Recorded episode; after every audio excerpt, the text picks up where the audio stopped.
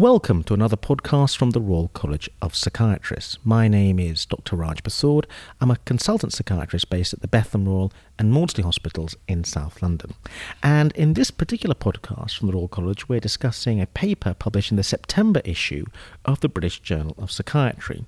And the title of the paper is Insight, Psychopathology and Global Functioning in Schizophrenia in Urban Malawi. And I'm joined down the line by one of the co authors, Niall Crumlish, uh, Niall, um, you're the lead author on this paper, and at the time you wrote the paper, you were based out in Malawi. But where are you based now? I'm based um, since July. I'm based back in St James's Hospital in Dublin and uh, Trinity College, Dublin. Doing, I just started my senior training.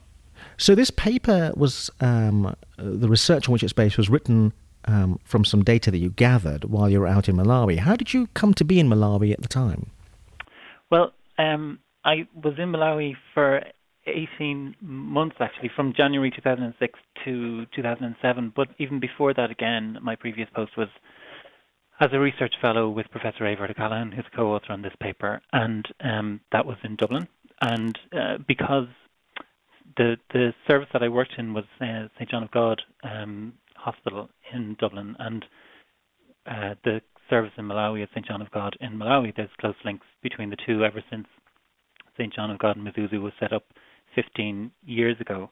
So it just so happened that we designed a study while I was a research fellow, uh, which in which uh, was based in Mzuzu. So I, I went over in March of 2005 and set about the process of really getting a protocol together and hiring Prince and Anthony, who were two of my co-authors who've done immense work on this. Um, uh, and that's how I came to be in Mzuzu in the first place. Tell us a bit about Malawi because it's not a country you hear a huge amount of. I'm not actually entirely clear where it is. No, um, it's it's a country that when you lived there in 2006, um, all you get asked is, "Did you meet Madonna?" Um, that's like the only question that anyone really asked about Malawi. It's a it's a small kind of sliver of a country in, well, it's it's south, southern and central Africa really. It's sort of in from Mozambique. It's not coastal. It's um, if you go to Kenya, where most people will probably know where Kenya is, go south of Kenya you're in Tanzania, and south again you're in Malawi. So it sort of borders on Mozambique and, and Zambia and a bit of Tanzania. It's a small country. We were in the northern region, which is the least populated region. It's where Mzuzu is. Mzuzu is the capital of the north, really. Um, and it's in Mzuzu that one of the only two mental health services in Malawi is, and that's the St. John of God service where, where we worked. Could you tell us a little bit about the population of Malawi and in what way it might be similar to or different from other African countries? The key thing, I suppose, about the population of Malawi in the last few years is that it's uh, very big, you know, and we're, we're next to Zambia. I say we. Um, Malawi is next to Zambia, and Zambia is maybe in land terms maybe 10 times the size of Malawi, which is quite a small country. I haven't really.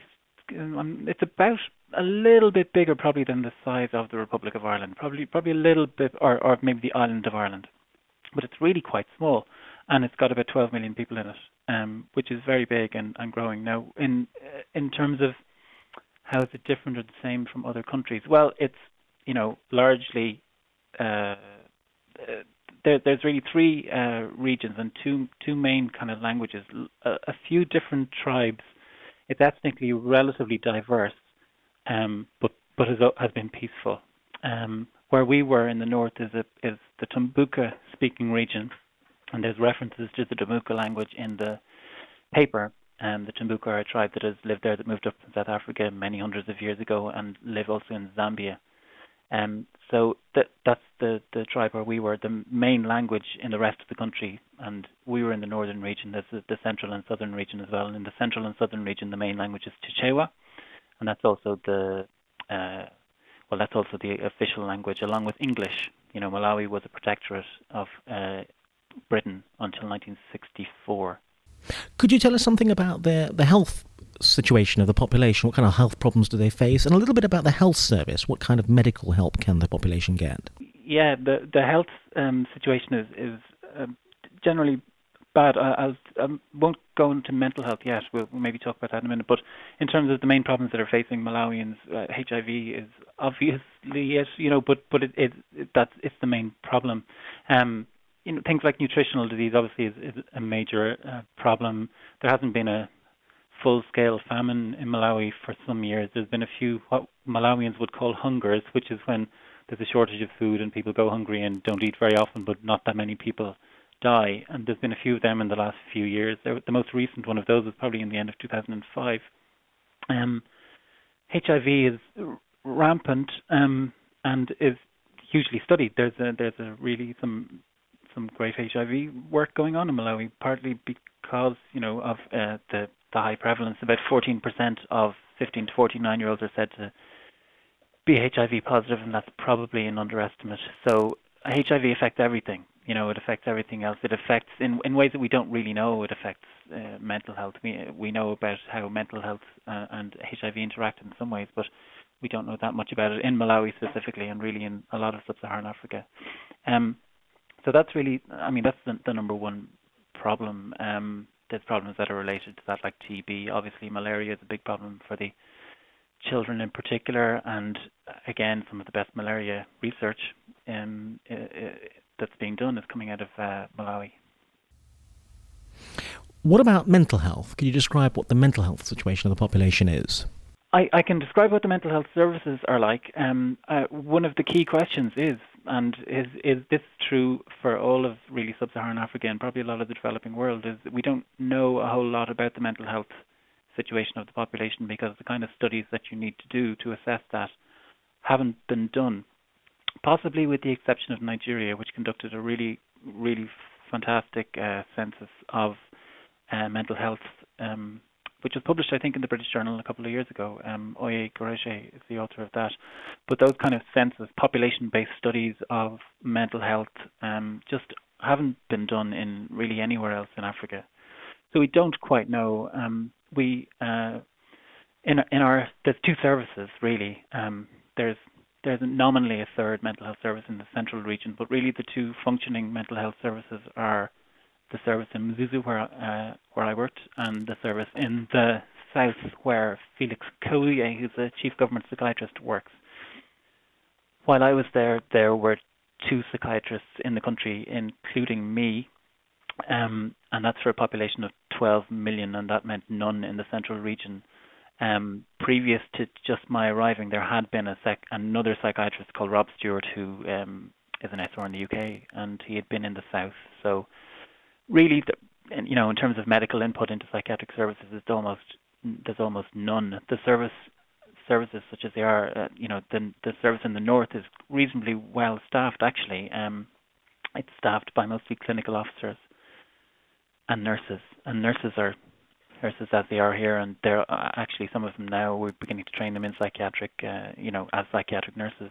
Clinical officers are people who are medically trained up to a point. They they have a diploma in clinical medicine, and these are usually men, and they're usually really good all-rounders. You know, these are men who you don't have to be a man, but all my, the clinical officers I've met have been male, and they're trained in medicine and surgery and obstetrics and uh, pediatrics and sometimes in psychiatry.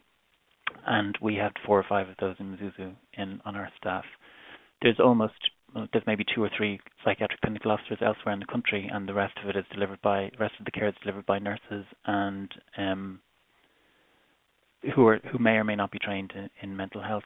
Um, in terms of the kind of interventions you can you can deliver, you know, uh, it's it's kind of limited. Um, we in in the service that I worked in, most of who we we saw were people with psychosis really, and I guess, and I don't know because we haven't studied it. I guess that the reason you would mostly see people with psychosis is because they were the people who were most behaviorally disturbed. Uh, we didn't see that many people with depression. We didn't see uh, we didn't see very many people who with apparent and negative symptoms because I think they would mostly be managed in the community, and that would not be regarded as sufficient reason to bring them maybe a day's travel to hospital. So people that we saw often were manic and often were psychotic. Um, we had limited ways of dealing with that. We had, we had no uh, there's there's essentially no atypical antipsychotics. There's essentially no newer antidepressants. There are some uh, ultracyclics. There are some uh, chlorpromazine is almost the only antipsychotic that's available in much of the country, and we had access to some others in Mzuzu. But uh, what we what we're trying to do in Mzuzu um, and hopefully then elsewhere is to use non-pharmacological methods, you know, or, or to at least develop the capacity for non-pharmacological methods and indeed psychosocial methods, because you know it's unlikely that it's going to be possible that the Malawian government is going to fund excellent psychopharmacology, or even that we'd be able to use it. You know, we don't we didn't use lithium because we wouldn't have the infrastructure, the lab infrastructure to to be able to uh, monitor it. But one of the great strengths of Malawian society is the community bonds and the family bonds that are there, and so really in the study that we're doing, which is the trial of care education in Malawi, of which this paper is a baseline analysis, um, what we were trying to do was harness some of that, you know, use the strength of the family in order to keep people well and to keep families well also. I just want to go back to something you said about the number of psychiatrists. So, this is a country of roughly 12 million people, and when you were there, if I heard you correctly, you're telling me there were just two psychiatrists, including yourself as of now, I you know I left, so as of now, there's one psychiatrist, and that's that's Felix Kauye. are you being absolutely serious that there's only one psychiatrist for 12 million people? That no, no other junior doctors maybe in the pipeline as trainee psychiatrists? There's one in the pipeline, and he's in Dublin. Um, and I met him last week. uh, I was out with him last week, and he's he's here. So he's he's planning to go back. Um, you know, but that's that's years away. But Felix is there by himself, and you can imagine if you're one psychiatrist for 12 million people, the amount of clinical work you actually do is, you know, he, he he's a chief government psychiatrist. He does a lot of work in planning of services and that kind of stuff, and he writes reports and so on. You know, he's uh, but he's by himself. He's he's a I you know he's an amazing guy. is there are there hospitals then which have which have psychiatric beds? Yeah, there are devoted psychiatric hospitals. There there are three. There's um, that in there's in the north. There's the St John of God Hospital, and we had whew, 35 something like that beds, uh, some, something around 35 to 40 beds, and that was essentially for a catchment of about a million. Um, which is the northern region. The northern region is the the most sparsely populated of the three. Um, so we had about 40 beds for that number of people. Um, Mzuzu catchment itself was about 100,000, but we, we, you know, with our remit to cover the whole of the north, and in fact, we would often admit people from elsewhere, and people have been admitted from other neighbouring countries because St John of God is known to have a pretty good service. Um, in the central region, there is a hospital in Lilongwe, which is the capital of Malawi, but that hospital is uh, really understaffed, and uh, you would not never advise anyone to to really go there. Um, it, it's it's not a great service, and there's no psychiatrist there and hasn't been. Um, and in the south there is Zomba. Now Zomba is the old kind of institutional hospital that's been there for many years, and I I never visited. I must admit, um, but it's been there for a long time. It's kind of the equivalent of the old asylums that would have been in Ireland and I guess the UK, and it's a huge place. And it's being reformed now. It's got a bad name. It's it's a dedicated psychiatric hospital, but people will talk about going to Zomba and and like the old asylums in the same way. Maybe people would end up in in Zomba and would, would you know possibly spend an awful lot of time there, and the amount of treatment or the actual intervention or rehabilitation that's available there will be limited. And I think that is changing now.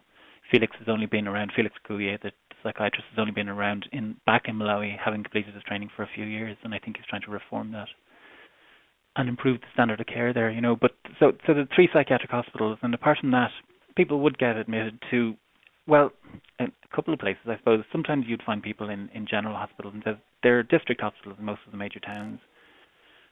Um, and often people who have uh, sort of less acute psychiatric problems, and by that I mean psychiatric problems that are less characterized by behavioral disturbance. Um, I mean that those people might go to traditional medicine. You know, traditional medicine is really still a force, uh, a huge force in Malawi. It's the first port of call for most people with most disorders. Coming back just to these three psychiatric hospitals, then you've got the one psychiatrist. So who's who's looking after the patients when they get admitted to the other two hospitals? I'm assuming there's one where the psychiatrist is based.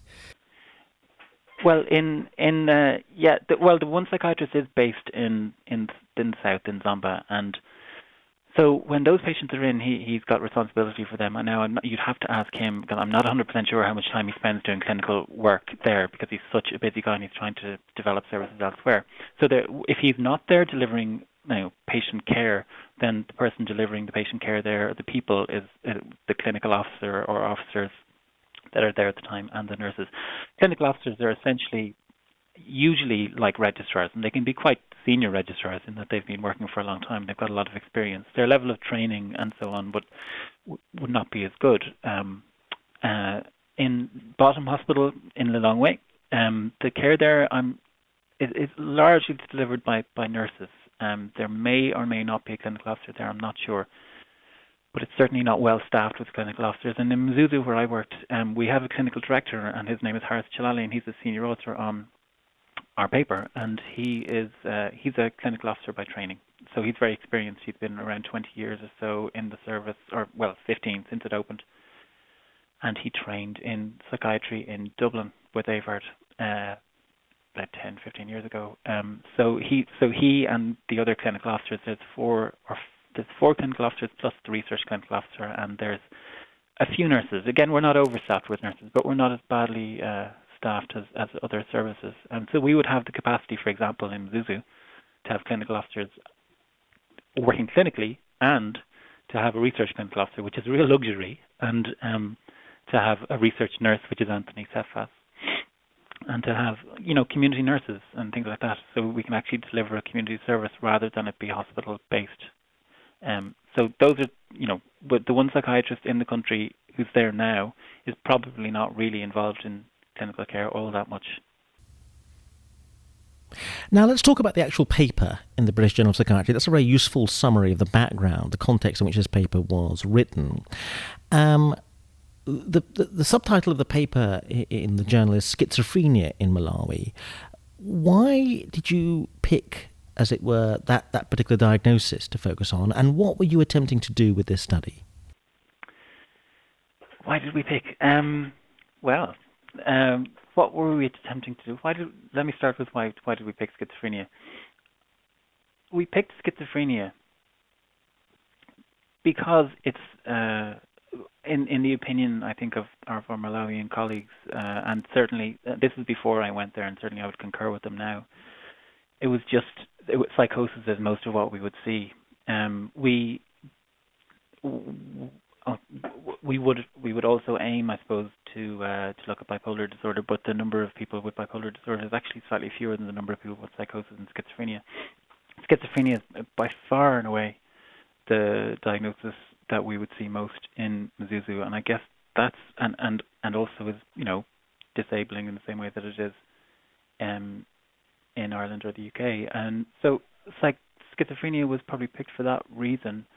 Um, what we were trying to do with this paper, well, I should just give a bit of context. Um, the the paper is uh, a, a baseline analysis of of a trial. So um, what we are the the idea of the trial, and the trial is still is going on, is it's a care education trial. So we wanted to, like I was talking about, to try and harness, you know, um, family support and social supports, and to see if educating families about uh, schizophrenia would be in any way helpful to them, to the families themselves, and also helpful to uh, clearly the patients, you know. But as a baseline analysis, we wanted to look at, um, well, we wanted to look at the influence of insight, and this is for for a couple of reasons. One is that it's just an area that we, as a research group in in Dublin, um, have been very interested in. Eadbhard O'Callaghan has published quite a lot on this. But the other thing is that we were, it's a care education study, and we were sort of interested at baseline in seeing what might be the kind of parameters we want to look at the kind of things that might change if if you educated people. So this is a baseline study, so we haven't in this paper intervened at all. But we thought we thought about what might be the kind of thing that would change for a patient um, if we were to educate the family, and we thought of insight, and that that might be something that you'd look at. And so we wanted to look at the baseline effect or relationship of insight to two other important outcomes at presentation and that was really functioning with our with our major outcome. We looked at psychopathology as well because insight and psychopathology are so inextricable that you couldn't really look at one without the other. And that was the purpose of it to see was insight important um, independently in determining functioning uh, among patients with schizophrenia. There's a very useful and succinct summary of the kind of typical view within Malawi of what serious mental illness, um, like schizophrenia, might be accounted for in terms of um, indigenous beliefs. Could you say a bit about that? What, what would be the view of the ordinary person in Malawi um, that, that, that would explain why someone heard voices, for example? Most common explanation, the traditional explanation for for not just mental illness but most types of illness, um, and even just misfortune, is uh, bewitchment. That's no, that's that's one thing. Um, so that if a person becomes uh, mentally ill. If a person begins to experience uh, voices, for example, then it is often it, there are two main attributions that people will put on that, and one is that it's um, it's actually a person casting a spell on them and, and uh, intending to do them harm, um, or that the person has done them harm by inflicting this illness on them. And this and the second, uh, in terms of hearing hallucinations, in terms of hearing voices, the second attribution, and this can be a positive or a negative thing. It's not always perceived as negatively. Is what's um, is is the the voice of uh, of ancestors or something like that. Um, there's there's a word in Tumbuka, ulowi, which describes this describes bewitchment. Um, it's a very you know, it's it's something that we're hoping to look into a bit more as we go on with the study, and we've looked into it a little bit here. But um, what is interesting about it, I think, among, among many things, is that if you believe, let's say, that your illness is caused by bewitchment, or if somebody else does, then that actually you there's nothing you can do about it. You know, it's um there's another word called uh I can't pronounce this correctly, but it's called wakafunta, and it's it's a Tumbuka word, and it's what it conveys is that you're uh, mentally ill and that you've been bewitched and that there's very little hope for you. Because there's very little you can do about it except hope that the person who bewitched you, uh, you know, takes it away. And so it's an interesting area, I think, when you're looking at, at uh, caregivers and the role of caregivers in recovery and the role of yourself in your own recovery. Because if you really feel that you're quite powerless because someone has bewitched you, well, you can imagine how that sort of really, uh, you know, really disempowers you. Um, so that's that's an interesting area of Tumbuka culture, and it's very very widespread. You know, um, the idea of bewitchment is bewitchment as, as being a real thing and, and really responsible for for illness um, is is so prevalent. I mean, among educated people and among rural people and urban people, and it's just it's everywhere. Um, it's a very very very common thing. I'm just wondering if there's a further negative aspect to this, which is not just that it leads to a kind of what, what psychologists might refer to as learned helplessness. There's not much you can do about it. But whether there's a negative stigmatizing aspect to it, which is that if someone's bewitched you, then you've done something bad to cause the bewitchment, if you see what I, I mean. do, yeah. That there's a. Is there an aspect of the culture which suggests that as well? I don't think so. No, um, I mean, again, like this is something that that uh, is based on just lots of conversations with people rather than systematic research. But if you're bewitched, you're, you're not you're not at at fault for that. Actually, is the attitude that I think is most people would have. So if you are uh, if you're bewitched by somebody, it's it's it's they've done this, and they might do this. There's a very common thing in in Malawi, for example, and this, this is in this is in the national anthem. There's a, in the national anthem there's a, plea for God to protect uh, Malawians from jealousy. It's considered by Malawians to be a, a major Malawian trait, so that if you achieve well, other people will be jealous and they'll try and do you down. And this is also pretty common in Ireland. You know, we we, we know this. It's called begrudgery in Ireland, but um, in Malawi it's considered quite a quite a big thing. In in Ireland it's called begrudgery. Yeah, it's just like if you do well, someone will just try and bring you down because you know that's just what we're like. So in um, in Malawi it's jealousy. So that if you do if you do well, if you succeed, that um, someone will will try and stop you succeeding or will be jealous and will will try and do bad things. And and among those things is bewitchment. So an explanation sometimes for someone becoming mentally ill is, oh, I was doing well, and so my neighbor was not happy, and so my neighbor bewitched me. And I've I've heard this, you know, and um, so it's there isn't that sense. I mean, mental illness. Don't get me wrong, mental illness is, is stigmatized, but it, not in that way. Not in that I that you've somehow deserved to be bewitched. People feel very resentful of being bewitched, and their families are very resentful if they feel that someone's being bewitched. They don't feel personally responsible. Now, that's probably a generalization, but I think generally that's true. But does the belief system have certain repercussions in terms of the way the mentally ill or the or the bewitched are treated by the population at large?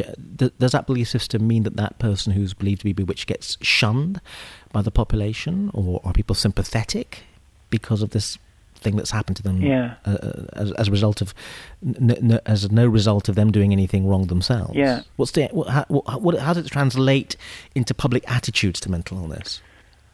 You know, my own experience or our experience in Malawi is less that it less that it results in you being shunned than it just results in you getting kind of the wrong care because the the you know or no care and uh, that if it's believed to be a spiritual thing or a supernatural thing, then you know those are the people who are called in to try and help you. The only way, apart from, you know, if you're bewitched by somebody who's a powerful witch, then the only way of being uh, relieved of that is either that the the person who so supposedly bewitched you just takes the bewitchment away, or that you may be able to go to someone who's perceived to be a very very powerful traditional healer or a singanga is the word that I used in the paper, and that they may be able to reverse uh, the bewitchment or overcome the magic of the other person.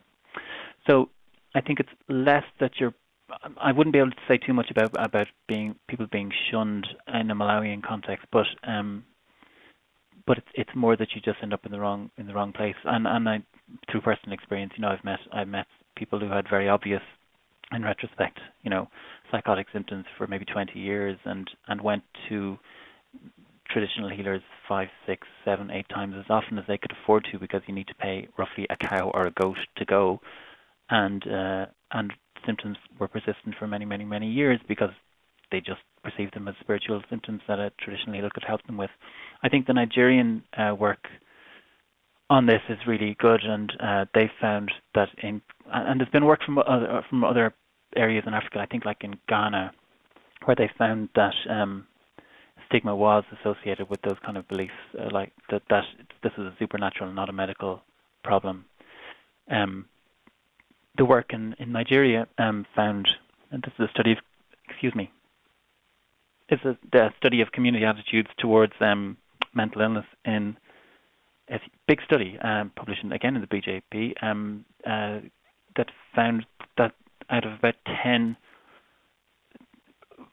mooted causes of mental illness, including is this drug abuse, including is it caused by medical causes, or, or is it bewitchment, or is it punishment from God? Found that you know bewitchment and punishment from God were way way up the list, and that they were associated with more stigmatizing attitudes and more most social distancing from um, from people who had mental illness. Now you don't want to extrapolate too much from Nigeria to Malawi, but you could possibly extrapolate a little. Um, this is something that we're going to be looking at actually next, when when we do our follow up post intervention follow up. We have introduced the same measure that they use in Nigeria, looking at at beliefs about mental illness. So I hope to be able to talk more definitively about this in the future. So let's now talk about um, the method you employed in, in doing this study. So what, what what did that involve? Well, it involved assessment of 60 uh, patients who agreed to take part in the uh, study, uh, which, which, was the trial. Um, so these these were 60 of the baseline assessments um, at uh, which which took place last year from the end really of 2005 through to sort of the middle of 2006. Um, and uh, so we were, we were looking at psychopathology. We were looking obviously at diagnosis. We were looking at insight and functioning. So we assessed people using the usual standardized instruments, which we had translated uh, into Tumbuka. Um, so we used the SCID, we used the uh, GAF, the, which is the Global Assessment of Functioning, which is part of the SCID and gives you a really nice sort of, well, it gives you a number between 0 and 100 to measure someone's uh, functioning, which is actually sound, sounds a bit blunt, but it actually is quite a good instrument. Um, we used the Schedule for Assessment of Insight, which is Anthony David's um, instrument, which gives you three dimensions of insight, and we, we, you know, as a, an insight researcher, and uh, I, I, find this really, really useful. Um, it gives you three dimensions because more and more, you know, people are not thinking of insight as being it's there or not. You still see it written down as being partial, absent, or whatever. But really, it's more complex than that. And the SAI is not too complex, but it, it gives you three components, which is um, recognition of illness. That is, does the person kind of regard themselves as being mentally ill or not? That's one. Another is um, treatment adherence, which is just does the person either passively or passively accept treatment or kind of actively seek it? Like is the person treatment seeking? And the combination of those adds up to treatment adherence. And the third is recognition of symptoms, and that's an interesting one. And that's more particularly with psychosis, what that really means is that when, when a person who's psychotic experiences delusions or hallucinations, and really that's what we defined it as, this person is experiencing a delusion or a hallucination, does the person recognize these as being pathological? Does the person know there's something wrong? Even if they don't think of it in terms of being mentally ill, do they sort of recognize this is wrong, this is something I should do something about? And uh, that, that's how we measured um, how we measured insight. Um, and yeah, that so there, that's really it. So we, we measured that, and then we, we just looked. But we were interested in whether um, insight had any relationship with functioning independent of its relationship with psychopathology. Clearly, psychopathology, positive and negative symptoms have have a very strong relationship with functioning. If you've got a lot of positive or particularly negative symptoms, it's going to be very difficult for you to score well on a functioning scale or to be well functioning. We were interested just in, in whether insight itself had any relationship with that.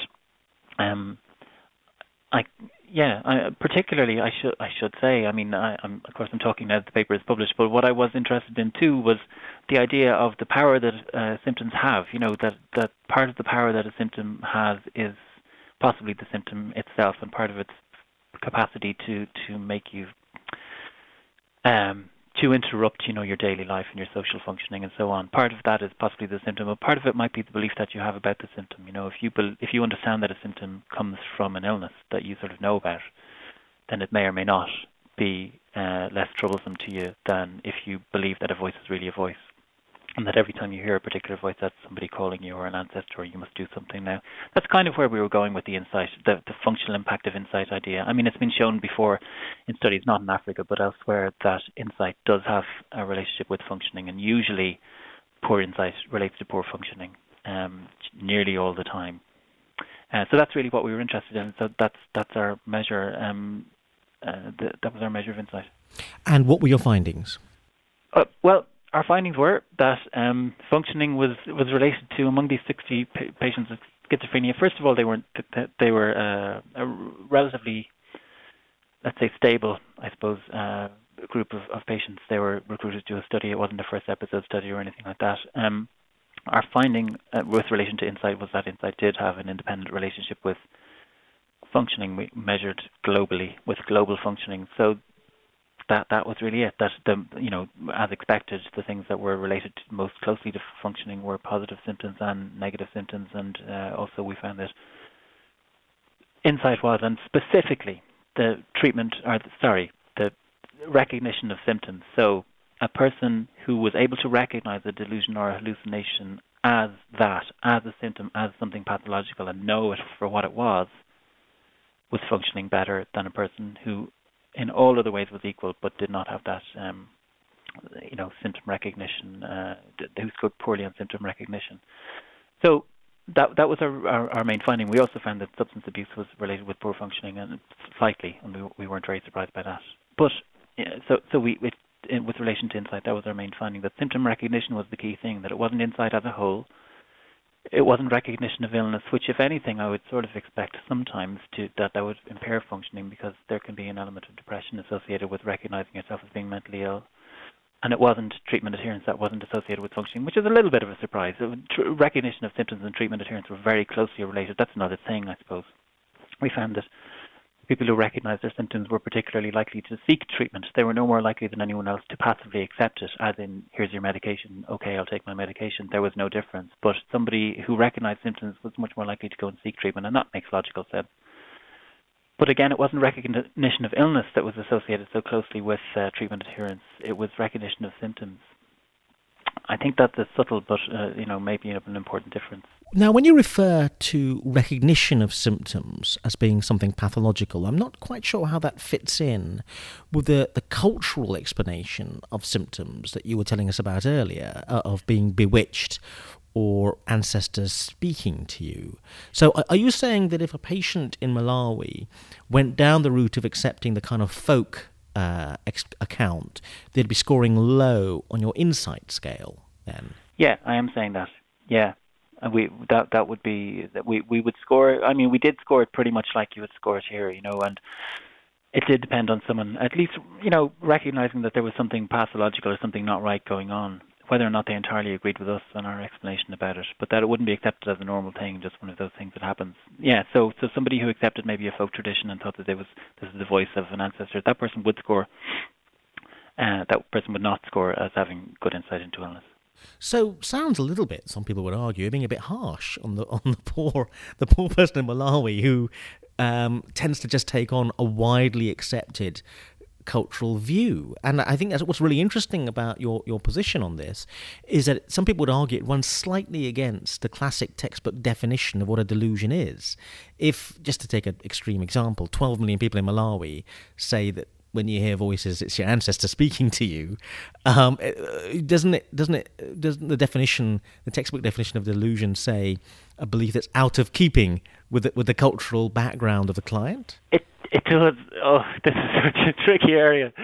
Um, you, you're you're dead right, and so we did. You know, we often did, and I really relied on my Malawian colleagues so much here, um, because this happened clinically as well as you can as you can probably imagine. Lots of times, people would have particular experiences or particular, possibly perceptual experiences, and we would, and I would have to rely on my Malawian colleagues to tell me whether they thought this was abnormal or not, given the culture. And remember that that you you said 12 million Malawians, but it's not 12 million Malawians. It's, it's 1 million Northern Malawians, 1 million Tumbukas, and just down the road there's Tongas, and down the road from that again there's, there's the Chewa, and there's the Yao, and there's all these different groups. And so we really needed, you know, I mean, we were practicing cultural psychiatry every day there, you know, because you needed to be aware of other people's beliefs and apart from languages. So you know, our definition, I mean.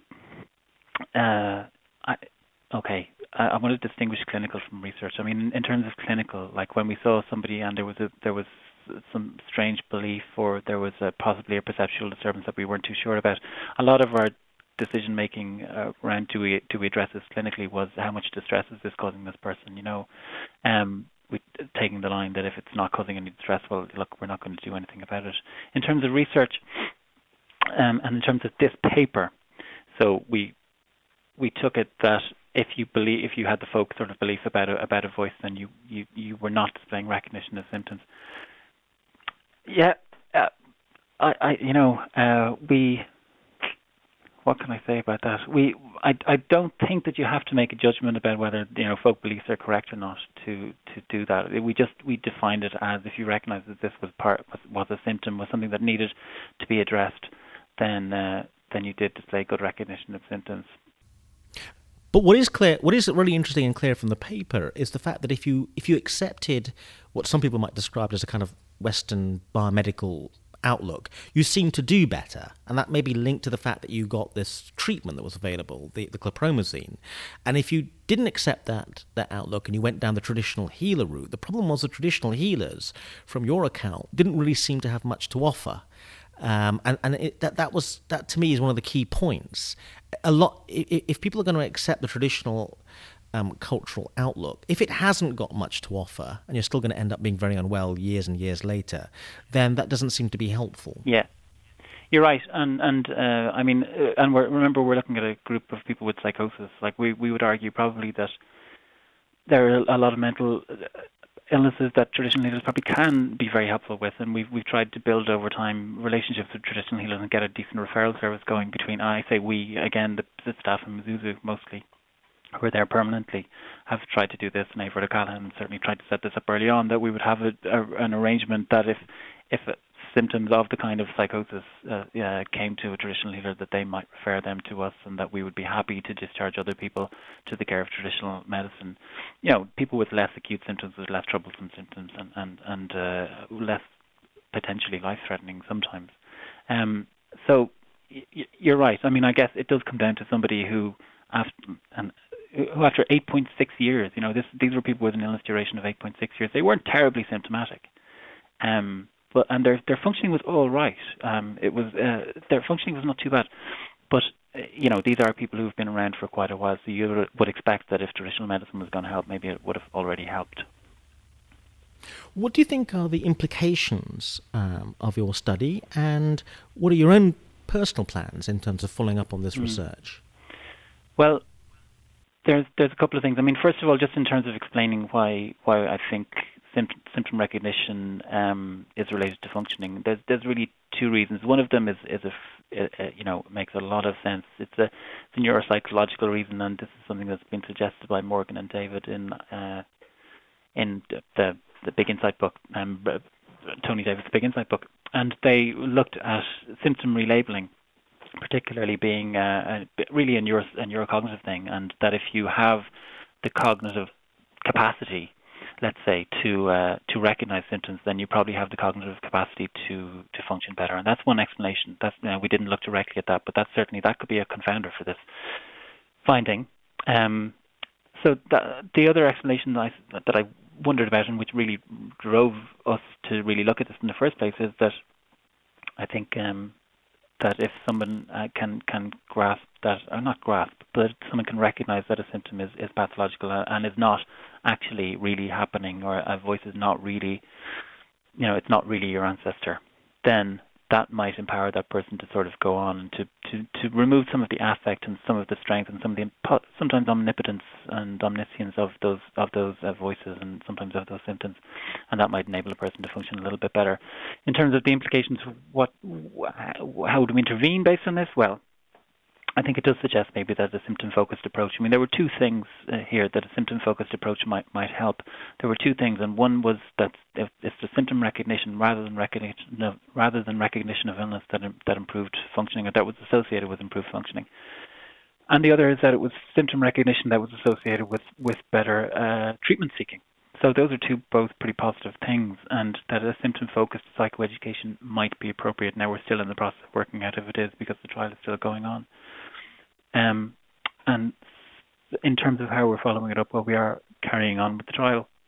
Um, now, uh, the trial is a carer education trial, so one way of looking at this more directly would be to, to have a trial of carer and patient or simply patient education. That's definitely one thing that we should look at doing and that, that should be looked at doing. You know, psychosocial research, there's an enormous need um, for psychosocial research, and, and it's really suitable to places like Mzuzu and to places where the psychopharmacological treatments are, you know, there's no point having a trial of a new atypical in, in Malawi, but you can trial psychosocial research all day long, and you'll you'll find things that are useful for real people on the ground in places like Malawi and Mzuzu. Niall Crumlish, thank you very much indeed. Thank you.